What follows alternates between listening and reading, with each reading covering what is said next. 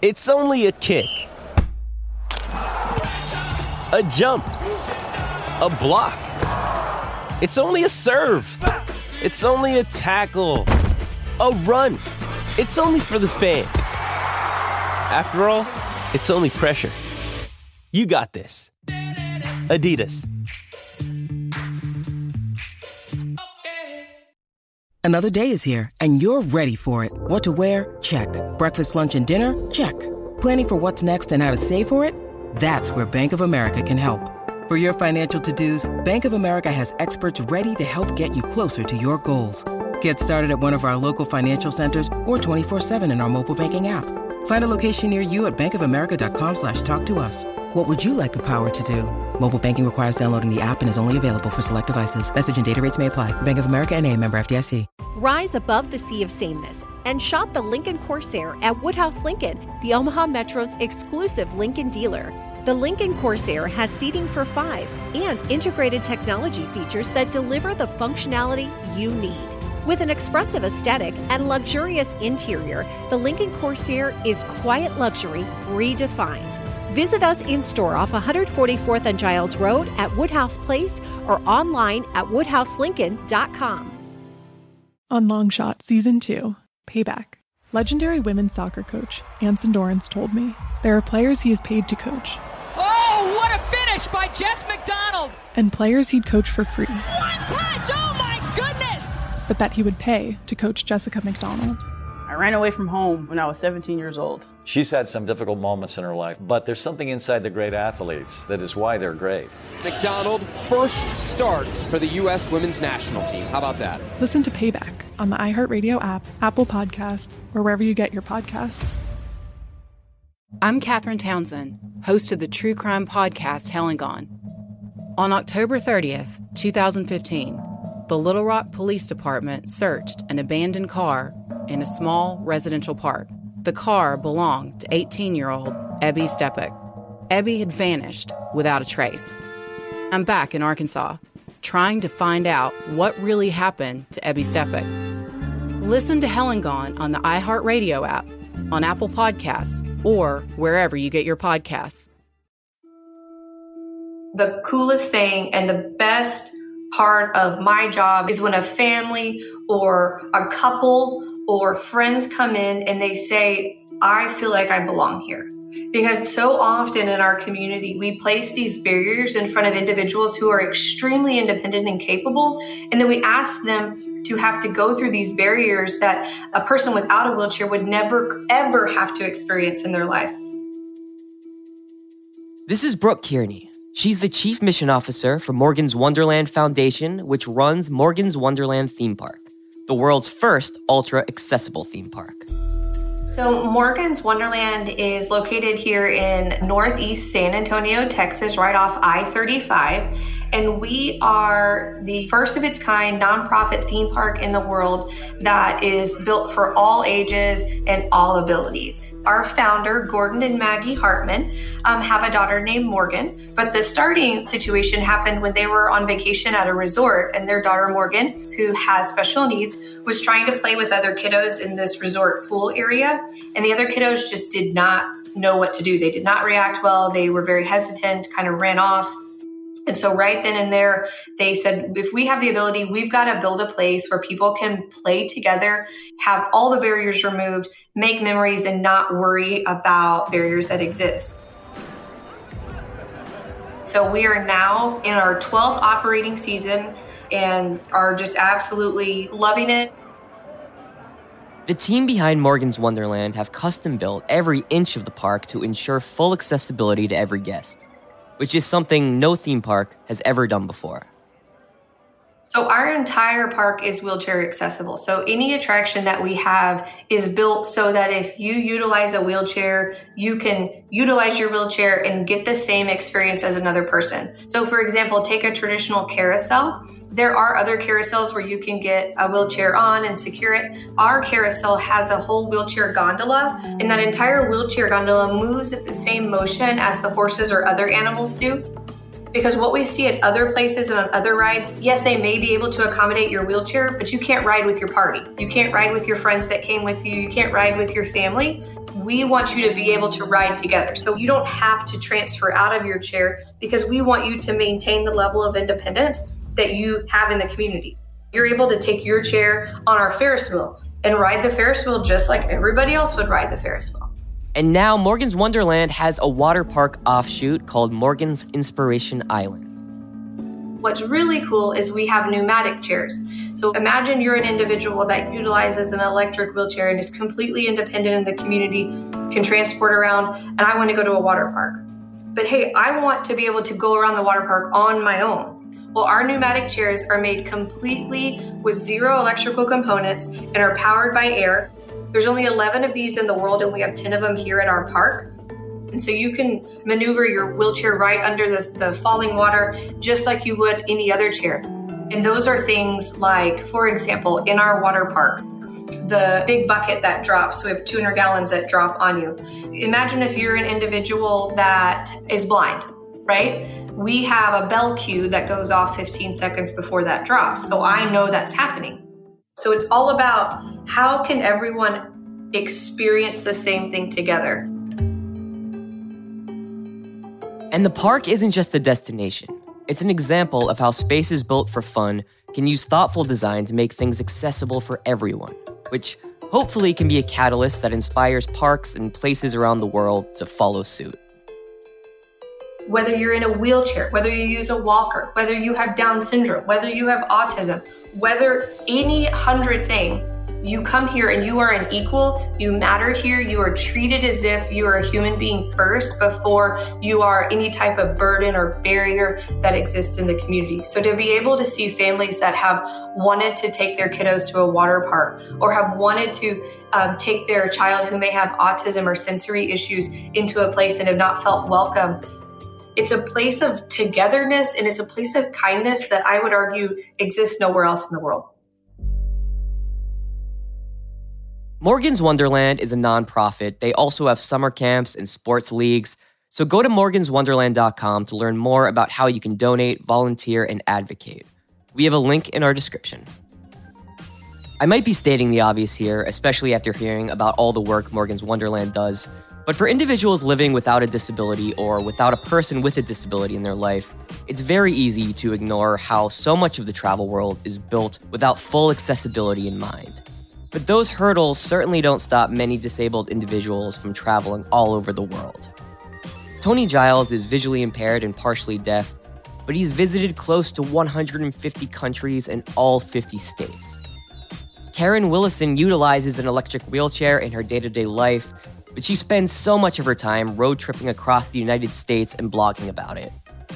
In today's episode, we're going to hear from both of these travel writers and disability advocates. They're going to share their stories, talk about accessibility issues, and tell us a little bit about their favorite adventures and destinations all over the world. Let's get right to it. I'm Will Fulton, and this is Thrillist Explorers. I always say to people, say, why does the blind person want to go traveling? I always say to them, because traveling is not just about seeing the vistas with your eyes, it's about you know, eating the food and hearing the music. And, but ultimately, it's about people. And without people, there isn't a lot of point. Without people, you don't have a country. So that's why I travel.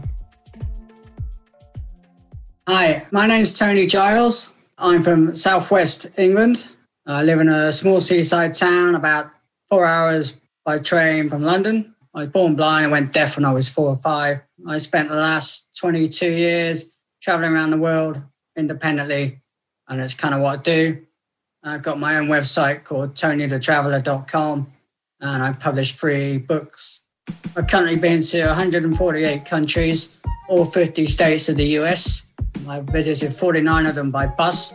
And I actually asked if I could get to Hawaii by, by Greyhound, but they said they didn't run buses there.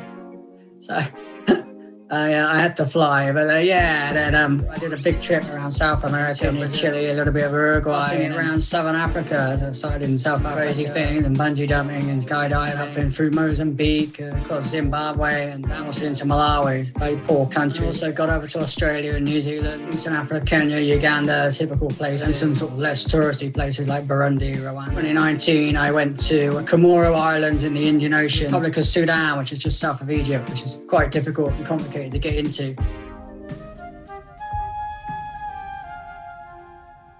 I love traveling and I love the challenge of trying to get from one place to another independently as possible.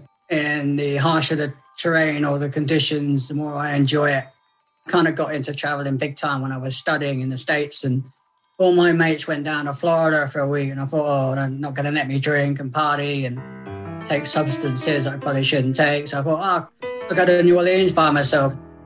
Heard about New Orleans and the music, the blues and the jazz, and I thought that'd be fun. Managed to get someone to help me book a hostel and, and then I got a taxi from the airport, New Orleans. And that was easy. And then I just asked for directions how to get to Bourbon Street. When I got to Bourbon Street, first thing I sort of noticed, I could sense the heat, obviously. It was very humid. Mardi Gras just happened, so it was lots, lots of people, lots of noise. I could hear music coming in from like open doors of, of bars and that, restaurants. I started walking along the street and then I found this store selling beer. And I thought, oh, right, because I come from the UK where you can't drink beer on the street. So I found this store and that's what it was. And said, yeah, it's a beer store. So you can buy beer. So, yeah, walk along the street. So, yeah. So I bought a couple of beers and just walked along the street, sipping on a beer. And I can feel the heat and sense the people moving around me. And yeah, it's, uh, a great atmosphere. And uh, I kept walking along and I sort of heard noises on my left, noises on my right. So I was walking past bars and restaurants. And then I could smell, I walked past one place, I could smell spicy cooking and oil. I thought, oh, went into a couple of places and asked what kind of food they had, and I eventually found a, a bar with a live jazz band. Asked what food they had, and uh, it just felt the whole atmosphere was buzzing and alive. It was, whole whole street was alive, and I remember I spent the sort of next six or seven days doing that every night. So that was my first real experience in the States, in different ways of the world. So, yeah, for me, it's about creating a picture of a country. I see a country through its food, its music. You know, how can I experience it? If I walk up mountains and feel the wind in my beard or the sun on my skin or, you know, hike through the rainforest with local guides. And so, yeah, I want to visit a country. I don't, I don't go on holiday and sit on a beach for two weeks or go to a resort. I, I want to go and experience the local people, stay with the local people, eat with families, and learn about how they cope. First time I went to Africa, I did this three day trek, a pony trek, in a small country called Lesotho, which is a mountain country within South Africa. And I remember we're, we're sitting up in the mountains here, and the guys said to me, You know, in the morning, Tony, tomorrow morning, the women will get up at about six in the morning and they'll um, go down the mountain to a stream with buckets and they'll fill the buckets up with water and walk back up the mountain hill to the village carrying these buckets of water on their heads and they can't drop any of it because the water is so precious. And these people do this every day, every day of the year. Things like that that sort of really opens your eyes up to things and hopefully it's uh, educate me in different ways of the world. And I try and use all my senses to give me a picture. I think for me, the most amazing music I've heard was in South America and Central America, salsa and samba. Absolutely unbelievable. My first day in Brazil, one of the guys worked in the hostel, was local. He said, Hey, Tony, we're going out for a samba party tonight. You want to come? I said, Oh, yeah, right, that'd be cool. We didn't get out till midnight. And we went to this bar and everything was really quiet. I thought, oh, what's going on? Yeah, oh, yeah, nothing, nothing opens till midnight. So eventually this bar's open, we go in, and then the drums start banging away, and people start coming in, and, and the atmosphere starts building, and like live guitars and tamarines, castanets, and I get on the dance floor, there's like hundreds of people dancing and moving and bouncing into me, and the rhythm was just, I could feel it through all my bones and my feet and it was just electrifying. Absolutely, the energy, the drums were getting faster and faster, and just like couldn't stop dancing and exhausted. And, right, more beer, more beer, more dancing. just feel it all coursing through my veins and my nerves. Amazing. Yeah, I've been lucky enough to try some interesting foods, different countries around the world. Some of the meat in South Africa and Zambia is quite amazing. Um, caribou, impala meat, also ostrich meat. I would say the most memorable culinary experience I've had was in Japan. It's absolutely incredible. It's all these little little different dishes with different sort of flavors and textures. And one little dish has put you up three or four different textures and flavors. tried horse tongue in one market, which was kind of sort of slimy-ish, but sort of tough as well. And I'd go back to Japan tomorrow just for the food. Pretty incredible. People are really friendly. It's kind of Tokyo is quite easy to navigate if you're blind. There's these tactile lines on the on the ground and the in the subway, the airport, and on the streets, so you can blind people you just use your cane and follow them. And also, we discovered I went with my girlfriend and we discovered that there's braille everywhere in Japan, even like microwaves and wash machines, and even the toilets, because the toilets are really complicated. There's about 20 different buttons, and you can sit on a toilet in Japan and it'll, it'll warm the seat for you, it'll warm your bum, it'll flush it automatically, it'll do all kinds of things. it's quite amazing. Even though the braille is only in Japanese, but I just found that amazing. Obviously, being blind, I tend to I do I do my research as a city or a country I'm going to beforehand. I need to have the information before me because I can't just pick up a brochure while I'm there or something. So, and for me, I want things I can hear, things I can touch. So, like in Krakow, Poland, they've got a lot of historical buildings, famous cathedral and a castle. But uh, interestingly, outside each of the main big monuments, they've got tactile models for blind people and visually impaired people to feel, they can sort of get an idea of the building they're about to visit. And then I tend to sort of look for museums or tourist attractions that got audio guides or guided tours so I can access the information and get descriptions of the building or the exhibits I'm looking at. I mean, I like climbing up things. Like lots of people want to, if you're disabled, they want to put you in the lift or the elevator, but I want to climb everything. So I climbed up the steps at the Statue of Liberty and climbed up the steps of the Eiffel Tower. I love doing that kind of stuff because everything's got to be hands on for me. I've got to be feeling it all been to the, the, the Lincoln Memorial. I almost got arrested actually touching it. But I didn't know I wasn't allowed to touch it. I stepped over the guardrail. I was touching up Lincoln. New York City is probably the easiest city in the world for a blind person because it's all on a grid system. So you just count streets as you're walking. And then if you're not quite sure what corner you're on or what block you're on, you just ask someone and say, well, you're on such and such East Street or such and such West Side. And you have got an instant idea in your sort of your head where you are, and then particularly in Manhattan. I find New Yorkers really friendly. They do appear aggressive or grumpy when you first meet them, but once you sort of get used to them, they're actually quite all right. I really struggled in Italy. I don't speak Italian, which probably doesn't help. But I found the Italians not very, very helpful when it comes to directions or not very positive toward disabled people. And I've even traveled there with my girlfriend who speaks fairly good Italian. And they still just point when you're asking for directions, which not much help if you're blind. So yeah, I really find the Italians not great. And I would say the friendliest people. Um, I really love New Zealand. I traveled there twice. I could live in New Zealand. I found them really friendly, relaxed, and don't seem to have much problem with you know, a blind person wanting to bungee jump or throw himself out of an aeroplane. They seem quite happy to sort of help me.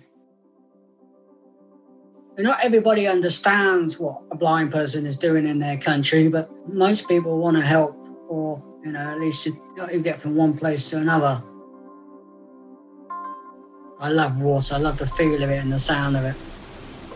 Niagara Falls on the American and Canadian side, and also Iguazu Falls on the Argentine-Brazil border.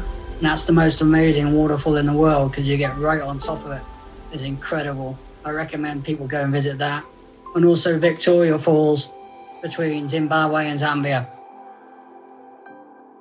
I was in Zambia in a, town called Livingstone. It's on the Zambezi River. It's the fourth largest river in Africa. I'd done some whitewater rafting in other countries, in the States, New Zealand, and there's this big water rafting trip. It's one of the main activities they do in Livingstone yeah, I'm up for that. We'll go rafting for the day. There's, um, there's a big, big course, about 20 rapids. And then uh, off we went up the river and we were paddling along. And the instructor said, all right, get round those corners, a really big one coming up. All right. So we start paddling through it. And then he suddenly shouts, get down. And everyone's grabbing, like getting down and sort of moving into the middle of the raft and grabbing ropes. And I sort of heard the command, a, a little later, and as I was trying to get down and find a rope, the the rapid, the wave hit me in the stomach, and I flipped over and did a somersault and ended up in the middle of the river in the rapid. And I think, oh my, beep beep beep, and the raft sails away, and I'm in this huge rapid, and I'm going up and down and under and up and down, and it's a bit like as I imagine being in a washing machine, going round and round and round, drinking half the river, and um, I'm wearing a life vest. I was panicking and thinking, I can't get out of this. And eventually, sort of start kicking my legs and my arms, and I managed to get on my back, and I managed to flow down the river and come out of the rapid. But just as I come out of the rapid into sort of clear, calmer water, the next, the next rubber raft comes along, and runs me. I didn't see me. It run me over. I go back under again for uh, it was pretty unbelievable. Uh, eventually, I managed to resurface and start swimming, and then I, they, luckily the, my raft had stopped to search for me, and then they saw me, and they started banging on the side of the raft, like bang, bang, bang, like this, and I was wearing my hearing aids. Obviously, they weren't working because of the water. I could sort of hear the banging and sense it, so I started swimming to the, noise, and then they, they grabbed me, pulled me in. I was pretty knackered at this point. like, oh, what had happened? Um, I survived it. And, we managed to sort of have three more rapids to go and finish the course and give me a beer. so yeah, that was pretty amazing. but I survived. I mean, obviously, traveling, being blind, and being partially deaf, I'm potentially more vulnerable than someone who's sighted or with hearing problems or other difficulties. I was actually in a church in Bulgaria. Asked a guy near the entrance if he'd take a picture of me in the front in the in the entrance of the church, give a camera. And he said, Yeah, yeah. And as I sort of got ready to sort of pose, I heard him just walking away with the camera. And I thought, oh, oh, what do I do now? Because I couldn't really run after him. We've not been able to see. So yeah, that was quite a shock. I've had a few bad incidents, but I've um, mostly been very, very lucky traveling. And I think the fact that I'm sort of blind and I'm out there on my own and I'm sort of having a go and meeting people and I'm willing to talk to people and I, come over as positive and I think people sort of admire that. Traveling is what I do, it's my passion. So the sooner I can get traveling again, the better, obviously safely. I'm positive for the future. I'm a positive person. I think we'll get there eventually. So if people want to find out more about me, they can go to www.tonythetraveller.com and spell traveller with two L's the English way. And then my latest ebook is called Seeing a Slice of Southern Africa My Way. And they're basically about the adventures of a blind and partially deaf guy as he travels around the world having crazy adventures like bungee jumping, skydiving, almost drowning, and other kind of things. I mean, I understand what it's like being disabled, that how that can be so difficult. Just getting out the front door and walking down the street can be such a challenge because it's a, it's a daily challenge that doesn't go away. And I started really, you know, people with no obvious disabilities have those issues as well. So I thought, yeah, why not try and inspire people and you know, help people to live their life and try things. And, you know, life's for living. You only get one chance. And, so yeah, that's what it's all about now. All right, big thanks to Tony for sharing his experience and his travels. To find out more about Tony and what he does, go to tonythetraveller.com. There's a link in our description. All right, we're going to take a quick break, but we'll be right back.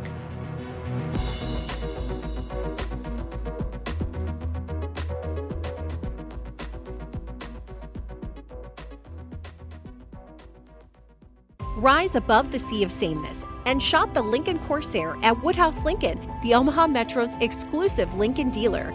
The Lincoln Corsair has seating for five and integrated technology features that deliver the functionality you need.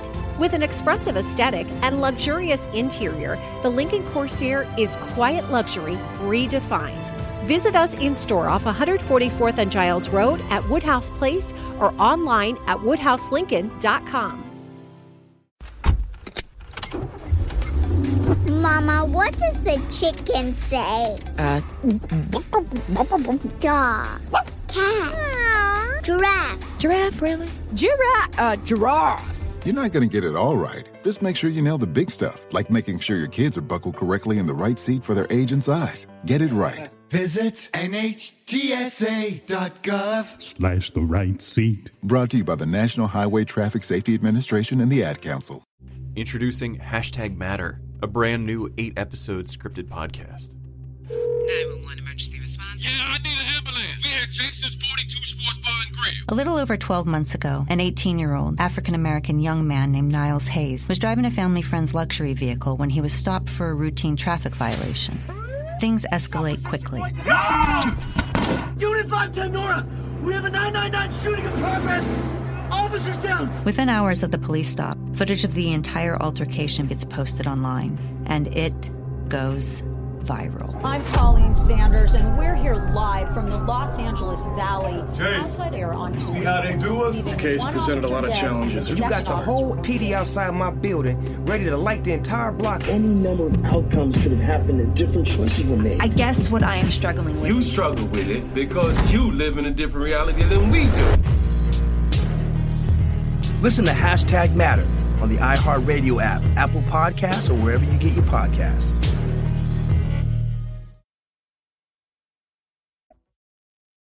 I think that a lot of people with disabilities, especially people maybe who have acquired a disability later in life, they may feel like they can't travel anymore. They may feel like it's just not something that's possible for them. And and I want them to know that it is possible and that it can be an incredibly fulfilling experience. Hi, my name is Karen Willison, and I live in the Midwestern United States. I am a travel blogger and I write about road tripping across the country as a person who uses a wheelchair. I was born with cerebral palsy, so I am not able to walk and I need assistance with a lot of daily tasks. But I am dedicated to seeing the world and sharing my experiences with others. I've always loved to travel. Growing up, my parents took me camping a lot. We went on an RV road trip across the western United States. We went to Yellowstone National Park, and it just inspired me to keep going with that. National parks are actually among the most accessible destinations. The National Park Service has prioritized disability and they've made nature about as accessible as it can be. If you have a permanent disability, you can qualify for a card that gets you free admission to any national park, and they're well worth a visit. I often say that smooth travel with a disability is maybe not possible and certainly not common, but enjoyable travel with a disability is absolutely possible. And it's always worth it. Even my worst trip, I would say, was worth it. So I enjoy road trips, and part of that is just that I like the more relaxing pace, but there's another significant aspect which is that flying as a wheelchair user, especially a power wheelchair user, can be a gamble because unfortunately the airlines have a long history of damaging mobility equipment. There was recently a law passed that they had to disclose the number of wheelchairs that are being broken, and the initial numbers came out, and it was 25 wheelchairs per day that got broken. And of course, if you're traveling and you get to your destination and they unload your wheelchair and it's unusable, you're stuck. A high power wheelchair, a high level power wheelchair like mine, uh, my wheelchair stands it elevates, it reclines, it does all kinds of things that are necessary for my mobility. So I can't just sit in another chair and be able to to function. In 2010, I was unfortunately in an abusive relationship, and I was realizing that, that the situation wasn't good and I needed some time to get away. So I actually took a road trip from California, where I was living at the time, all the way to New York. And it was an amazing experience and it inspired me to start traveling regularly and then to start writing about it because I am a writer. So I just kind of combined those two loves and I started my blog. So I need assistance with things like getting out of bed and getting dressed. So I always travel with a personal care assistant. And that person also drives. I started out traveling, taking these cross country road trips in an old beat up minivan that has a wheelchair ramp on it. And it had a lot of miles on it by the time I retired it.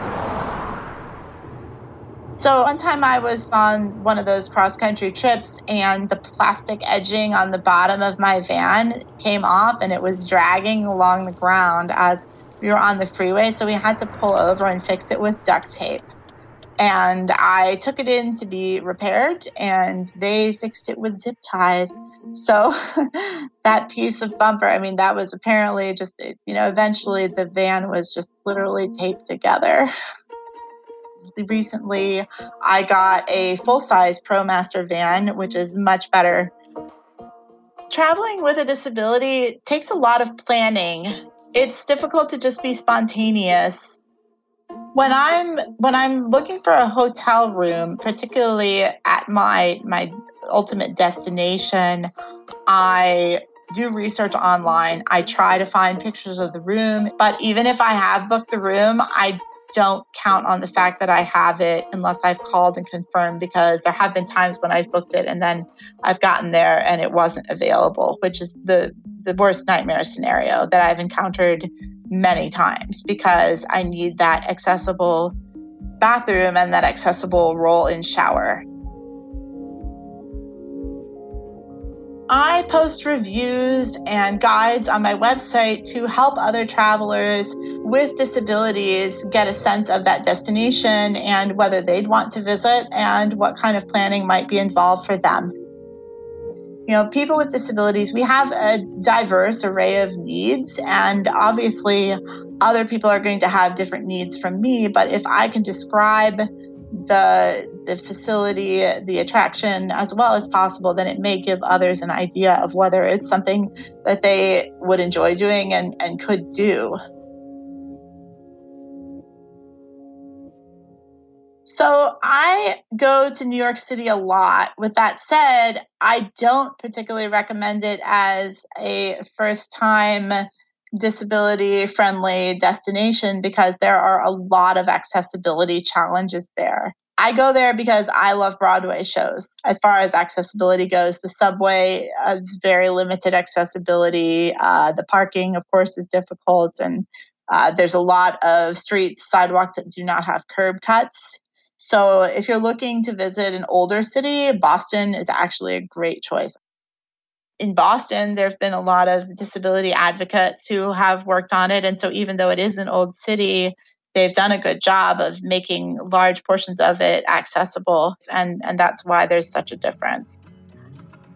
I would say for me, the type of accessibility that I like to see every day and that also frustrates me most when it's not present is the simple accessibility stores, if they have one or two steps, why is there no ramp? Whereas if I go along and I see that there are ramps, it tells me that I'm welcome and it makes me enjoy that place and want to recommend it to others. I recommend Denver, Colorado as an excellent accessible travel destination. Colorado, there's been a very strong disability advocacy movement there for many years. And so accessibility has been prioritized and it's it's just a great place to visit. There's a lot to do and it's beautiful and it's accessible. I created my blog both to show people with disabilities and non-disabled people what it's like to travel with a physical disability. I I want to reach anyone who's interested in learning more. And it's important for non disabled people to know we're a market. We have money to spend like everybody else. And it's actually to your financial advantage to make things accessible for us. A lot of times I feel like businesses, they see accessibility as a hassle. They see it as, oh, something expensive that we have to do. But first of all, it's not necessarily that expensive, especially if you plan it out from the beginning, new construction. It doesn't cost much to make something accessible. And people with disabilities will reward your efforts, your caring about making things accessible by giving you our business. We, we love to visit accessible places and to tell our friends with disabilities about them.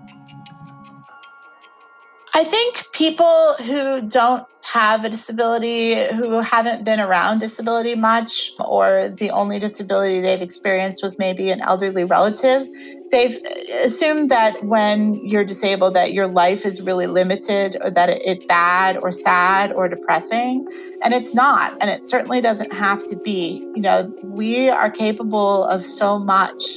We just need the opportunity and we need accessibility and we need people to recognize our capabilities. That's really what you can do to make the world a better place for everybody. I travel because it allows me to be myself. I feel most like myself when I'm traveling because I'm out there, I'm getting to know people, I'm experiencing the world, and I am, I feel like anything and everything is possible. And I want others to feel the same way. I want other people to know you can do this. And it's absolutely worth it. If you want to learn more about Karen and read some of her writing, go to freewheelingtravel.org. There's a link in our description. We're going to take another quick break, but we'll be right back to wrap things up. Stick around. Rise above the sea of sameness and shop the Lincoln Corsair at Woodhouse Lincoln, the Omaha Metro's exclusive Lincoln dealer. The Lincoln Corsair has seating for five and integrated technology features that deliver the functionality you need. With an expressive aesthetic and luxurious interior, the Lincoln Corsair is quiet luxury redefined. Visit us in store off 144th and Giles Road at Woodhouse Place or online at woodhouselincoln.com. Hey, so what's a great way to spread awareness that driving high is illegal everywhere? A catchy song, of course. You can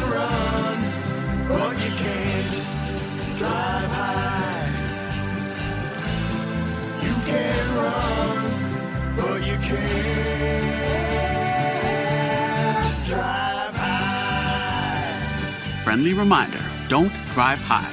If you feel different, you drive different. Brought to you by NHTSA and the Ad Council.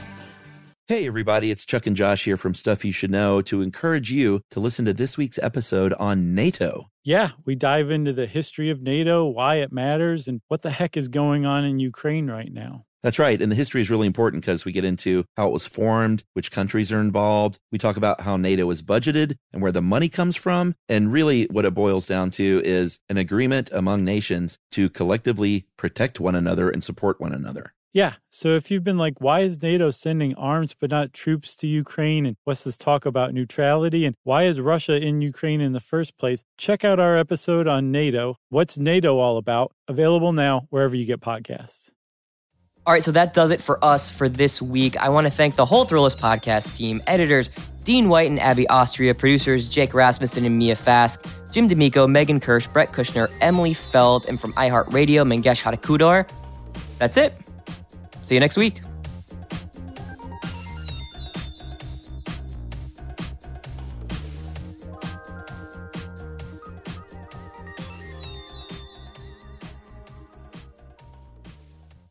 Rise above the sea of sameness and shop the Lincoln Corsair at Woodhouse Lincoln, the Omaha Metro's exclusive Lincoln dealer.